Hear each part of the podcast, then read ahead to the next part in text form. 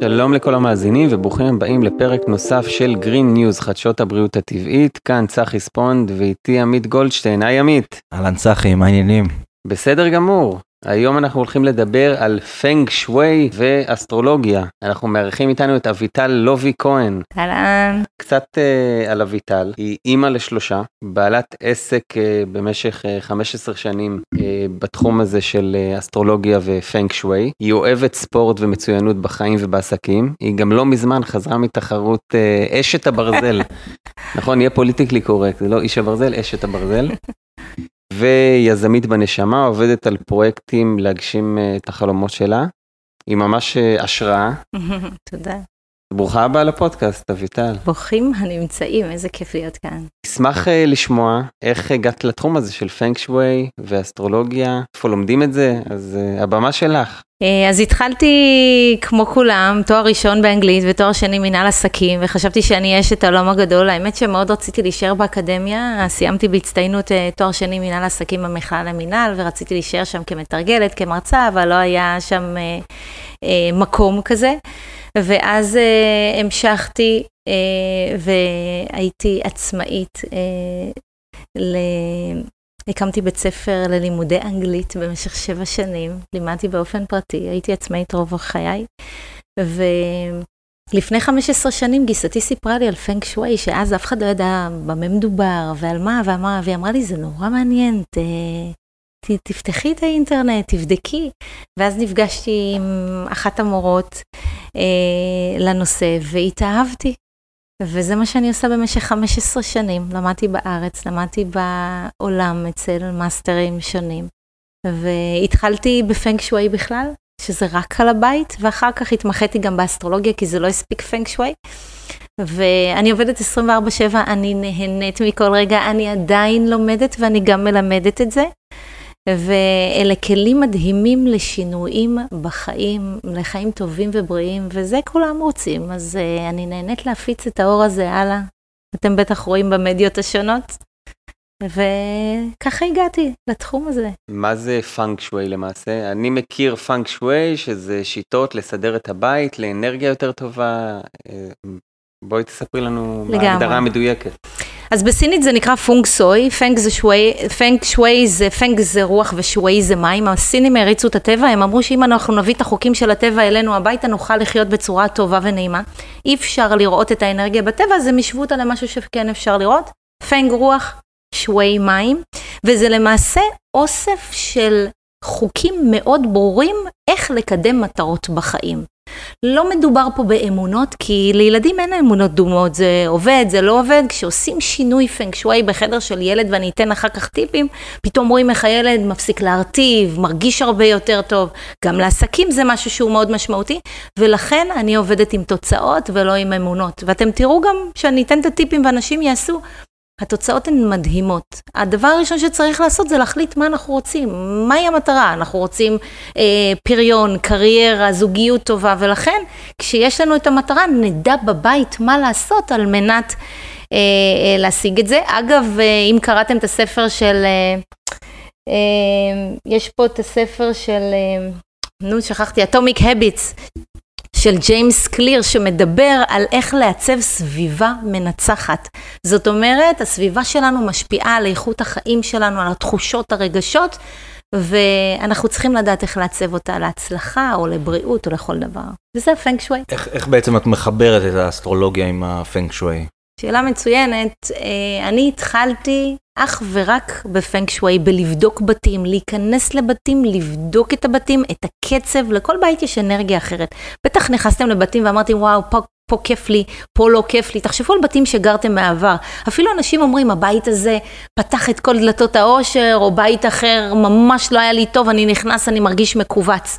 ולכן התחושות האלה הן לא סתם תחושות, יש בתים שטובים לתחומים מסוימים ובתים שטוב, שפחות. אה, ובשנים הראשונות ממש רק התעסקתי בזה בבית, והייתי מתשאלת את האנשים מה הם רוצים ואיך. אבל הבנתי שזה לא מספיק. אחרי שש שנים אמרתי שאמא מספרת על ילד שהוא ככה וככה, זה מזווית הראייה שלה. חסר לי מידע. ואז הלכתי להתמחות באסטרולוגיה, והיום כשיש לי תאריך הלידה של הילד או של האדם, ויש לי את הבית שלו, יש לי את כל המידע, ואז אני יכולה לדעת בדיוק מה צריך לכל אחד. כמו שפתחתי לכם מפות לפני... לפני הקלטה, כן. לפני הקלטה, וראיתם כמה זה מדויק. עם המידע הזה, אנחנו הולכים לבית ומעצבים ביחס למה שאתם רוצים, והשמיים הם הגבול. ואני רואה את התוצאות של האנשים, זה עובד. לגבי הבית, אז באיזה שלב אפשר uh, לפנות אלייך, אם לפני המעבר דירה, או אחרי שאנחנו מרגישים שיש אנרגיה לא טובה בבית? שאלה מצוינת, משנה מקום, משנה מזל, הוא לא קלישאה, ותמיד יש משפט חכם בסינית שאומר, טוב, אונקייה אחת של מנע מאשר עשר של חולי. תמיד טוב לעשות את זה לפני. פנק שווי זה כירורגיה, זה לא קוסמטיקה, רק איפה לשים, זה הרבה בנושא של קודם כל לבחור את הבית הנכון. ולכן אחד הטיפים שאני אתן זה קודם כל לבדוק מי גר בבית קודם, מה היה הסיפור של בני המשפחה. אל תעברו למקום שבו היו אסונות צרות אם לא בדקתם קודם. וחשוב לבדוק. דבר שני, זה תשימו לב לתחושות ולרגשות שלכם כשאתם נכנסים לדירה חדשה שאתם רוצים לראות, ואם משהו לא טוב לכם בבטן, אם משהו מרגיש לכם לא טוב, סימן שיש בעיה.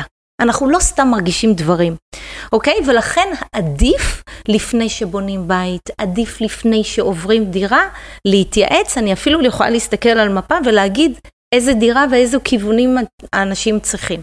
כמובן שלא כולם עושים את זה, וברוב המקרים מביאים אותי כבר לדירות שקיימות, ואז יש בעיה של בריאות, ובעיה של אה. אה, פרנסה, ובעיה של כל מיני פריון למשל, ואז אני עושה תיקונים. הנושא של הפנג שווי, הוא עוסק במניפולציה, זאת אומרת בלשנות ולשפר את המצב הקיים. 15 שנים אני עוברת בבתים, אני חושבת שאולי העברתי שבע משפחות. אמרתי להם, ברגע שנכנסתי אמרתי להם, מפה אתם, עוברים. ואז אני גם עוזרת, ואז השינויים מאוד גדולים. אני אתן דוגמה ברשותכם. הייתי בכפר סבא באיזה דירה שנכנסתי והאישה הזמינה אותי, ואז היא אומרת לי, תקשיבי, אנחנו לא מצליחים למכור את הדירה, ואני נכנסת, והבעל תמיד סקפטי, ככה עם ידיים משולבות, מה הגברת הזאת באה לקחת לנו כסף? אמרתי לו, בוא, בוא רגע הצידה, תקשיב, כמה שנים אתם גרים בבית הזה? הוא אומר, שבע? אמרתי לו, אמרתי לו, תקשיב, אתה בחובות. מהרגע שנכנסת לבית הזה, אתה בחובות, לא הרווחת שקל, כל שקל שנכנס זה... אז הוא אומר לי, מאיפה את יודעת? אמרתי מה זה משנה מאיפה אני יודעת? בואו נראה איך אתה... אז הוא אומר לי, אני לא מצליח למכור את הדירה, לא מצליח להעביר אותה הלאה, הסתכלתי בתאריך לידה, עשיתי כל מיני דברים, אמרתי לו, תוך שלושה חודשים אתה מוכר. בוא, תספר לי מתי. הם באמת מכרו אחרי שלושה חודשים, ואז הגברת באה אליי, אומרת לי, יואו, תקשיבי, כואב לי הלב. אמרתי לה, למה? אז היא אומרת לי, משפחה אחרת עוברת לדירה הזאת, ואני מפחדת שגם להם יהיו בעיות כלכליות. אמרתי, את לא יכולה לדאוג לאחרים, אבל העברתי אותם לדירה אחרת, ומאז הם רכשו דירה בעפולה להשקעה, וכל פעם שאני בפייסבוק, אז הוא אומר, תקשיבו לה, תקשיבו לה, היא מכשפה טובה. אז בתים, אם בית היה יכול לדבר, אין לכם מושג מה הוא יכול להגיד. זה משהו שהוא מאוד משמעותי. מאוד, מאוד. אז יכול להיות באמת שהבית אה, לא יעבוד למשפחה אחת ולמשפחה אחרת זה יהיה התנהגות שונה, או שזה משהו... נכון מאוד. כשיש לי בעיית פריון בבית, אז למשפחה שבאמת רוצה להתעבר ולהביא עוד ילדים, זה קריטי. אבל אם אני מעבירה מישהי בת 75-80 לבית שיש בה בעיית פריון, זה לא יעניין אותה. זאת אומרת, זה מאוד תלוי מי המשפחה, מהם הצרכים שלה ולאיזה בית הן עוברות. הם עוברים, כן, כמובן, אתה צודק. אבל יש בתים שגרועים בכל, בכל פרמטר. והבתים האלה הם בתים שממש אמרתי לאנשים לעבור, והם גם אומרים שהמשפחה הקודמת סבלה ככה, אז זאת אומרת שלא היה לי מה לתקן. ברגע שאין מה לתקן, ברוב המקרים יש, ברגע שאין מה לתקן אני פשוט אומרת קומו ולכו. ממש, משנה מקום, משנה מזל, אנחנו לא אמורים לסבול ו- ו- ולחיות חיים נוראים בבית. אין לכם מושג כמה זה שזה חזק, ולפעמים אנשים לא מבינים את זה.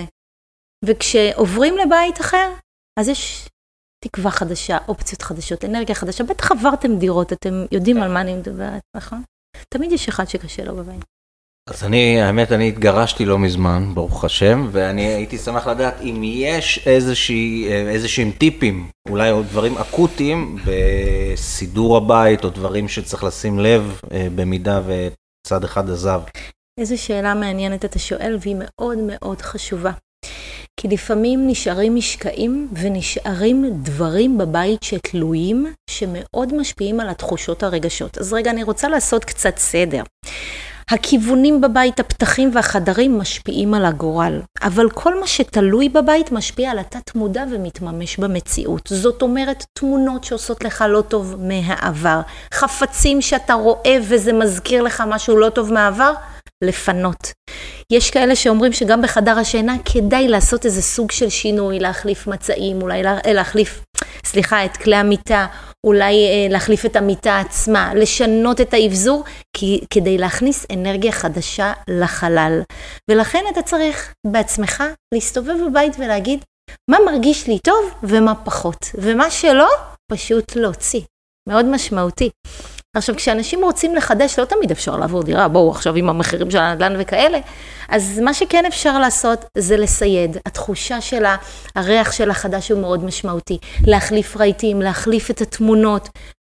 כל תמונה שאתם מכניסים לבית, תגידו, את זה אני רוצה להכניס לחיים שלי. שתהיינה תמונות של טבע, צמחייה, אנרגיה טובה. ולכן אתה יכול באמת לחדש ולהכניס אנרגיה רעננה וטובה. זה לא רק בשבילך, זה גם בשביל הילדים. לא פחות חשוב.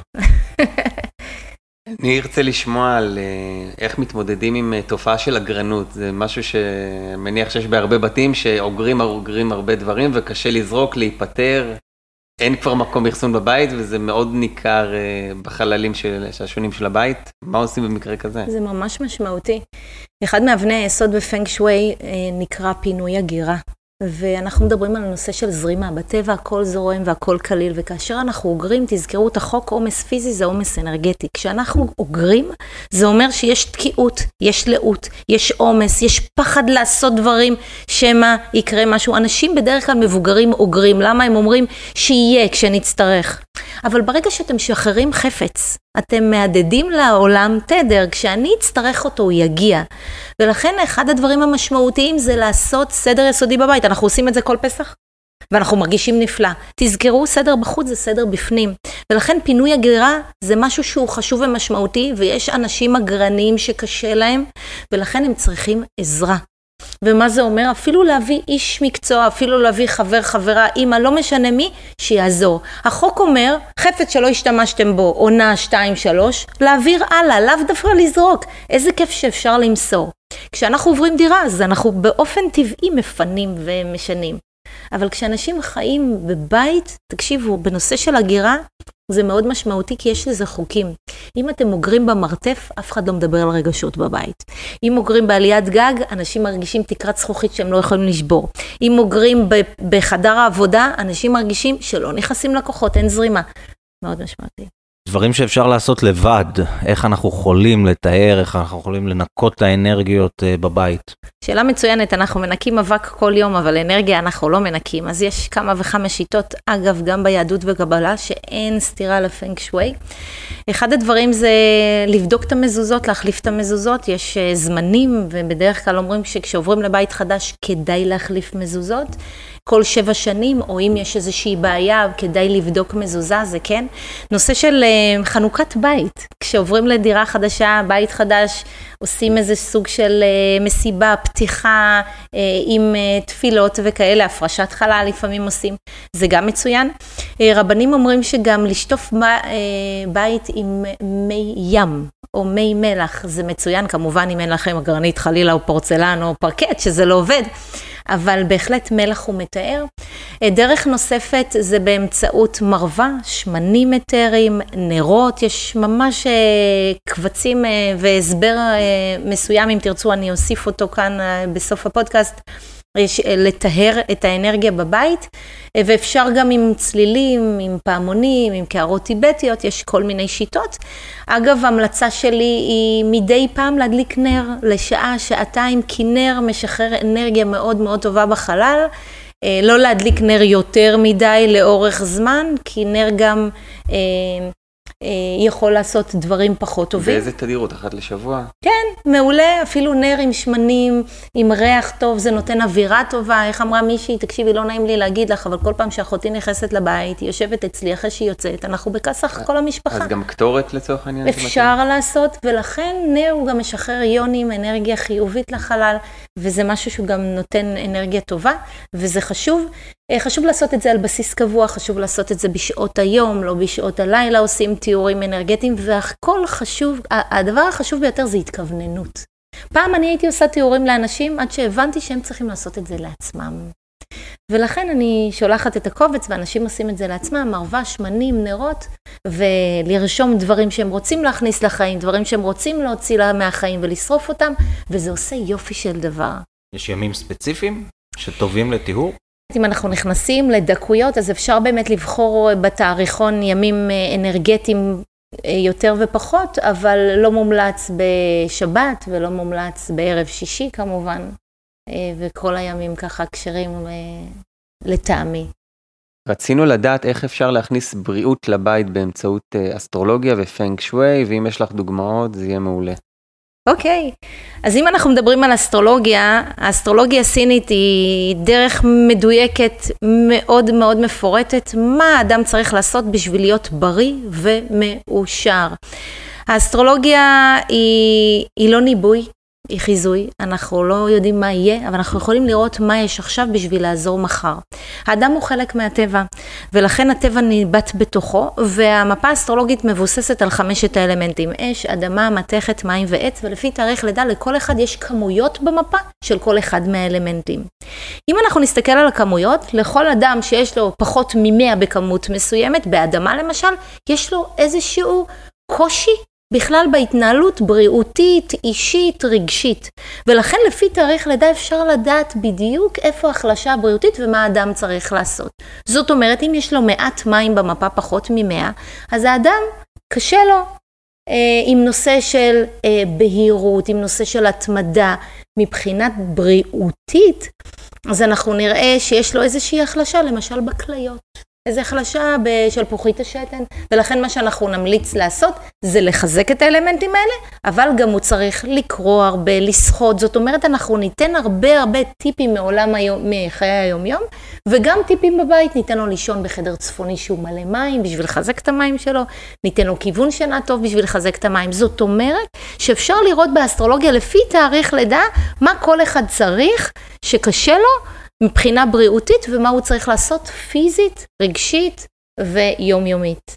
אם נסתכל על הבית בנושא של בריאות, זה הפנק שווי, אז יש המון טיפים לבריאות בבית. הדבר הראשון זה להכניס את אור השמש. יש משפט חכם בסינית שאומר, בית שהשמש לא מגיעה אליו, הרופא מגיע. ולכן מאוד חשוב להכניס את אור השמש, איזה שמחה, בריאות. איזה מישהי התקשרה אליי ואומרת לי, תקשיבי, אני בדיכאון, לא טוב לי, הגעתי אליה הביתה, היא גרה בפתח תקווה, קומה ראשונה, תשע בבוקר, אני מגיעה, אני רואה את כל התריסים מוגפים, אפילו את ה...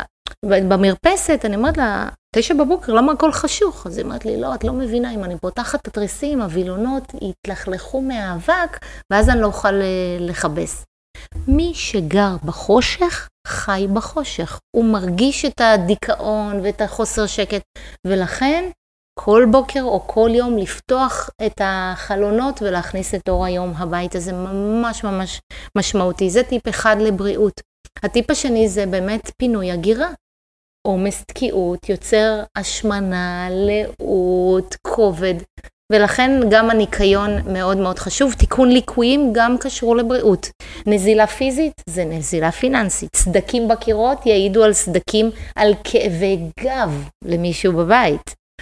נושא של טחב, רטיבויות, יש בעיות של נשימה, אסתמה, atopic dermatitis. ברשותכם אני אדבר על הממ"ד. הממ"ד בכל בית, בכל בית אנחנו צריכים ממ"ד, והממ"ד הוא כולא בתוכו אנרגיה מאוד כבדה. פחד. טונות של מתכת. ומה זה אומר? וזה אומר שהממ"ד, ברגע שאני מכניסה לשם מישהו, כשיש לו במפה האסטרולוגית שלו הרבה מתכת, מאלמנט המתכת כמות גבוהה, יכולות להיות בעיות של, תקשיבו, אסתמה, אטופיק דרמטיטיס, בעיות של ריאות, בעיות של כאבי ראש, של מיגרנות. למה? כי ברפואה סינית ריאות זה נשימה, ואור זה נשימה. ולכן זה שייך לאלמנט המתכת. ולכן אנחנו נסתכל ובקפדנות אנחנו נבחר מי יישן בממ"ד. יש כאלה שישנו בממ"ד ויהיו מאושרים ויש כאלה שרק יסבלו.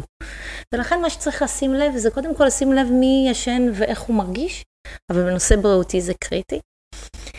נושא נוסף של בריאות בבית זה גם כיוון שינה, ואת זה שאלת קודם. ולכן משנה מקום, משנה מזל, זה לא רק בין בית לבית ולא רק בין חדר לחדר, זה גם בין כיוון שינה אחד לאחר. לא צריכים להיות מומחי פנג שווי בשביל להבין את זה. ברגע שילד לא ישן ברגע שילד מרטיב בלי סוף, ברגע שילד לא מתנהג כראוי, יש בעיית פנג שווי. זה כמובן יכול להיות בעיה גם איתו באופן אישי, בבית ספר או במסגרות או במשפחה, אבל תמיד אנחנו נראה גם את הבעיה בבית או בחדר. ולכן תשנו כיוון שינה. אם הילד ישן כרגע עם כרית למערב, תשנו כרית לצפון, דרום או מזרח, לא, לא שברתם קיר, תנסו. ילדים הם סטגלנים ככה. ברגע שעושים שינוי לילד בחד... בכיוון שינה, הוא, הוא ישן נפלא, הוא יכול להפסיק מרגע לרגע להרטיב. ולכן זה לא רק לילדים, זה גם למבוגרים. שינה זה אחד הדברים המשמעותיים ביותר לבריאות. אגב, קראתי לא מזמן את הספר של דוקטור ווקר, Why We Sleep. מאז התחלתי לישון, כי אני אוהבת ספורט ולא אוהבת לישון, ומאז התחלתי לישון מינימום שש וחצי שעות בלילה. למה? אין לכם מושג כמה שינה תורמת לבריאות נפשית ופיזית של האדם. זה מספיק שש וחצי שעות? לא, צריך שמינימום שבע, ולילדים ולצעירים הם צריכים הרבה יותר. אגב, כשאדם ישן מעל שמונה או תשע שעות, זה גם יכול להיות מדד לדיכאון. הוא בורח מהמציאות. אבל צריך לשים לב ששינה, גם אם היא קצרה של שש שעות, שתהיה איכותית. כמה אנשים אתם מכירים שישנים, קמים בבוקר ואומרים, יואו, לא ישנתי טוב, אני עייף, מסתובבים זומבי כל היום. ולכן חשוב גם לשים לב לאיכות השינה. מחקר בארצות הברית קבע שילדים לא ישנים. למה? כי הם הולכים לישון עם הנייד. ומה קורה עם הנייד? הנייד פולט אור קרינה, ואז הוא מעכב את ייצרו המלטונין בגוף, ואז הם לא ישנים כמו שצריך. אגב, מחקרים לא ירחק היום שמחקרים יוכיחו שיש בעיית גדילה לילדים. למה? הם לא ישנים כמו שצריך, הם לא מממשים את פוטנציאל הגדילה שלהם. צריך לשים לב, יש דבר כזה שנקרא זיהום אור, וצריך להרחיק את הטלפונים מהילדים. זה גם קשור לבריאות. טלוויזיות גם נכנס פה? כמובן.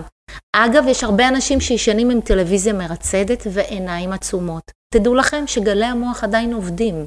מחקרים מוכיחים שאדם שישן עם טלוויזיה מרצדת, אז הוא לא ישן שינה איכותית וערבה, ולכן צריך לשים לב למינימום תאורה, לסביבת שינה סטרילית. אם קשה למישהו להירדם, קחו ספר, מבטיחה לכם אחרי עמוד אחד אתם תירדמו כמו תינוקות. אבל שינה זה משהו שהוא מאוד מאוד חשוב, שמישהו אומר לי אני לא ישן, יש סיבה. כמובן היא יכולה להיות פיזית, משהו ביומיום שקורה ומטריד אותו, יכול להיות שהורה הילד שלו בצבא והוא לא ישן, יכול להיות שמישהו יש לו בעיה כלכלית לא, וזה טורד את מנוחתו. אבל תמיד אנחנו צריכים, בתור יועצי פנג שווי ואנשי מקצוע, לבדוק קודם כל שינה טובה. סביבת שינה טובה, כיוון שינה טובה, טוב ואיכותי, על מנת שהאדם ידע איך לתפקד וגם להתמודד עם האתגרים של החיים. אנחנו הרי כל היום מתמודדים. לגבי השעות שינה, אז איך זה מתחבר עם אה, מועדון החמש בבוקר? אנשים שדוגלים בהתעוררות אה, מוקדמת בשביל אה, לפתוח את היום ולעשות הרבה דברים. שאלה מצוינת. אני חייבת קודם כל לשים על השולחן את הנושא של חמש בבוקר. יש אנשים שהם אנשי בוקר ויש אנשים שהם אנשי לילה. זה מוכח מחקרית. אגב, סיפורי הצלחה, או שהם הולכים לישון בחמש בבוקר, או שהם מתעוררים בחמש בבוקר, ולכן לאו דווקא חמש בבוקר זה לאו דווקא מדד להצלחה. השאלה מה אתם עושים במהלך היום. אבל אני יכולה לספר לכם ולשתף שעל פי האסטרולוגיה הסינית, השעות של חמש בבוקר הן השעות של אנרגיית העץ. אנרגיית העץ באסטרולוגיה הסינית האנרגיה של, תקשיבו, אמביציה, שאפתנות, יציאה לפעולה, מטרות, אומץ ואופטימיות. מחקרים מוכיחים שכשאנשים קמים מוקדם הם שמחים יותר, מאושרים יותר וחיוניים יותר מבחינה אנרגטית, כי זאת אנרגיית העץ והם מממשים אותה. ולכן שעה חמש בבוקר היא שעה נהדרת. למה? כי זו שעה שאף אחד לא מטריד, אתכם בוואטסאפ. אז זו שעה שאתם, לפני שאתם מתחילים את היום, אתם שותים את הקפה, עושים את העבודה שלכם. אם יש ספר שרציתם תמיד לקרוא, אם יש משהו שתמיד רציתם ללמוד, אם יש איזשהו פרויקט שתמיד רציתם לעבוד עליו, זאת שעה נהדרת לעשות אותו. אגב, אה, אני מאוד אוהבת את חמש בבוקר, עוד לפני שהספר הזה נכתב, אני, אני חושבת מגיל 13 כמה מוקדם ככה בכיף, והגוף כבר, זה עניין של הרגלים. 45% מהחיים שלנו הם הרגלים, ולכן אנחנו צריכים לה, להיכנס לזה בשביל שזה יעבוד באופן אוטומטי. אה, והיום אני קמה באמת, ארבע וחצי, חמש, אני קמה להתאמן ולעשות, יש לי שגרת בוקר מאוד מאוד מוקפדת, אבל שעה של חמש בבוקר היא שעה שאני מאוד אוהבת באופן אישי, ואני באמת משתמשת בה ככה כמו שצריך, ויש את הקבוצת פייסבוק שאני אוהבת של חמש בבוקר. אה, לרשום שם פוסטים ודברים כאלה. אז כמובן שזה לא מתאים לכל אחד, אבל אם כן אתם יכולים, אז כדאי באמת אה, להשתמש בשעות האלה לטובתכם, ולנסות לראות אם זה מתאים לכם. הרגל חייב להיות לאורך זמן בשביל שהוא ייטמע. אגב, בספר של ג'יימס קליר, Atomic Habits, הוא מדבר על זה שהרגלים, אם אנחנו רוצים להטמיע אותם, הם צריכים להיות קלים בהתחלה. כי אם הוא יהיה קשה, לא נתמיד, ואגב, מחקרים מוכיחים שהמוח שלנו הוא איבר מאוד מאוד חכם, והוא אוהב לשמור על אנרגיה, ואם הוא רואה שאנחנו עושים פעולה שוב ושוב, הוא יוצר חיווטים במוח בשביל שנחזור אליה. אבל המוח לא יודע להבדיל בין הרגל טוב להרגל רע. ולכן לפעמים קשה לנו להפסיק לעשן, קשה לנו להפסיק לעשות דברים שהם לא טובים עבורנו, ולכן בשביל להיפטר מהרגל רע, אנחנו צריכים להתחיל ולשנע ולהתמיד בהרגל טוב. אגב, רק בהתחלה צריך מוטיבציה, אחר כך הכל עניין של משמעת עצמית, שאת זה לרוב האנשים אין.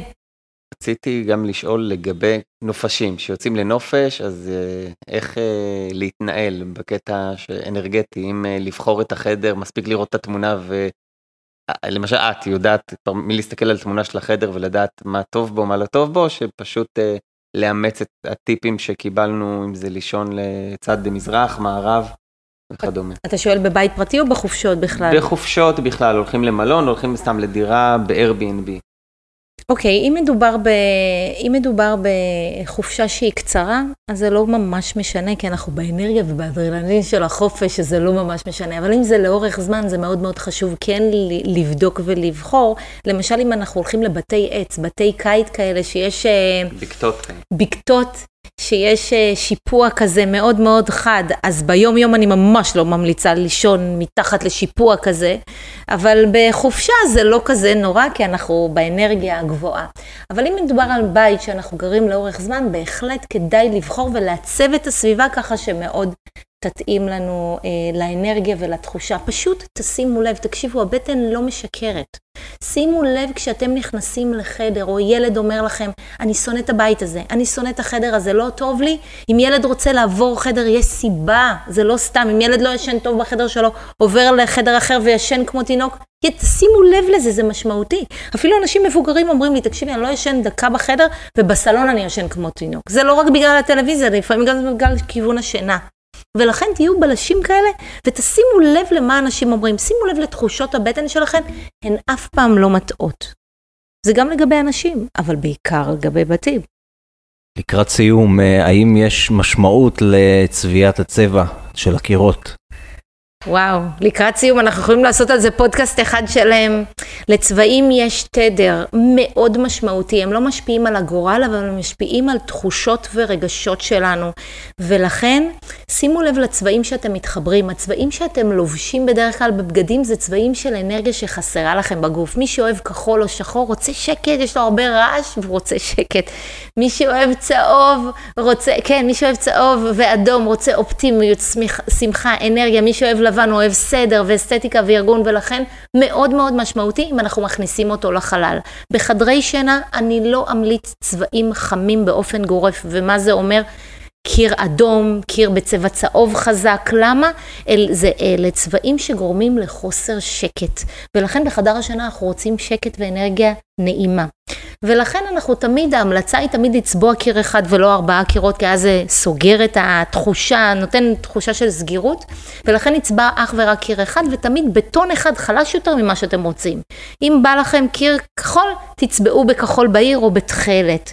ולכן תמיד צריך לשים לב מי ישן, מי גר בחדר. צבע כחול למשל ישר צובעים לבנים, לילדים. למה? כי כחול זה צבע שמתאים להם, ככה אומרים. אבל כחול זה רגש, בלו באנגלית זה עצב, וכחול זה מים. ולפעמים נכנסתי לחדר כזה של ילד בן תשע שלא הפסיק להרטיב, והחדר כולו כחול, קירות, דולפינים על הקירות, מצעים בכחול. אמרתי לאמא, הילד חי באקווריום, איך לא יעשה פיפי? איך לא ירטיב? הוא היה מאוד רגיש, ולכן גם לצבע יש השפעה ותשימו לב איזה צבע אתם מכניסים לחלל, לשאול את הילד איזה צבע הוא ממש אוהב, ולעשות את זה ממש במתינות, במשורה. ולגבי קיר בריקים בסלון או דברים כאלו, אלמנטים... גם שאלה טובה, כשאנחנו פותחים את דלת הכניסה, הדבר הראשון שאנחנו רואים מול העיניים נותן תדר לכל הבית, ולכן ההמלצה היא, כשאנחנו פותחים את דלת הכניסה, לראות משהו טוב, ולכן אם אנחנו נראה קיר של אבנים, בריקים, משהו כבד, מה זה אבן? מסמל קושי. אנחנו לא רוצים את זה גם אם זה טפט. ההרגשה היא אותה הרגשה. אם אתם תעצבו בשולחן האוכל, הייתה לי משפחה שהייתי אצלה בייעוץ פנק שווי, ואז אמרו לי, תקשיבי, מאז שעשינו את השינויים, משהו לא טוב קורה אצלנו, אנחנו לא יושבים בשולחן האוכל. אז אמרתי לו, צלם לי. מה שהם עשו, הם החליטו לשים טפט של בריקים, של אבנים. עכשיו, שולחן האוכל, שולחן משפחתי, שזה המקום הכיפי, רואים כמו איזה קיר לבנים של עומס לא נורמלי, לא היה להם נעים לשבת. אמרתי לו, מהר תתלוש את זה. הוא אומר לי, את לא מבינה, אחרי שתלשתי איזה תחושה טובה. ולכן אם אתה באמת רוצה, ויש אנשים שאוהבים קיר של בריקים, אז אולי לקחת חלק מהקיר, אולי לקחת עמוד וכן לשים בריקים, אבל גם בעדינות ובמשורה. לפעמים אני נכנסת לבית שיש בטון מוחלק, שזה גם משמעותי. קיר שרואים את ה, ממש את הלבנים. זה עכשיו טרנד, גם כן, במשרדים זה. ספר לי על זה. כן. זה יוצר כל מיני עניינים כמובן, אבל כל מקרה לגופו, בהחלט. הרמוניה פרופורציה וסימטריה. אלה אבני היסוד של הפנק שווי, ולכן אנחנו צריכים להרגיש נעים בחלל שאנחנו נמצאים בו.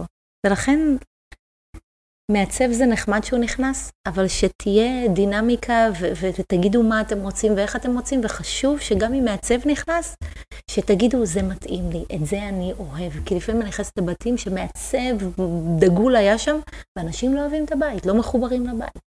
ולכן הדינמיקה, השיח הזה, הבית צריך להתאים למידותיו של האדם. זה פנק שווי. כן, זה חידש לי המון המון דברים, אני עכשיו אעשה שינוי, אולי אני אגמל מהאגרנות שבי קצת בבית. וואי, אתה, אתה כן. תצא לחופשי, אין לך מושג מה יקרה כשאתה תפנה הגירה, זה פתאום תרגיש קליל יותר, ו- ומלא אופציות נכנסות והזדמנויות, כן, מקסים. אחלה, היה מאוד מעניין. איזה כיף. הגענו לסיום, ראית מה זה. אז תודה רבה. תודה רבה על הזמן, היה סופר מעניין ומרתק, ובהחלט אנחנו ניישם את הדברים האלה, זה שווה בדיקה. שיהיה המון בהצלחה. תודה, ובתיאור הפרק כמובן נשים אה, כישורים אה, לאביטל, לאתר שלה, לדרכי הגעה אליה. אה, כל המאזינים יוכלו באמת להתרשם, להתייעץ ולהיעזר בה. תודה רבה. תודה לך. להתראות, ביי.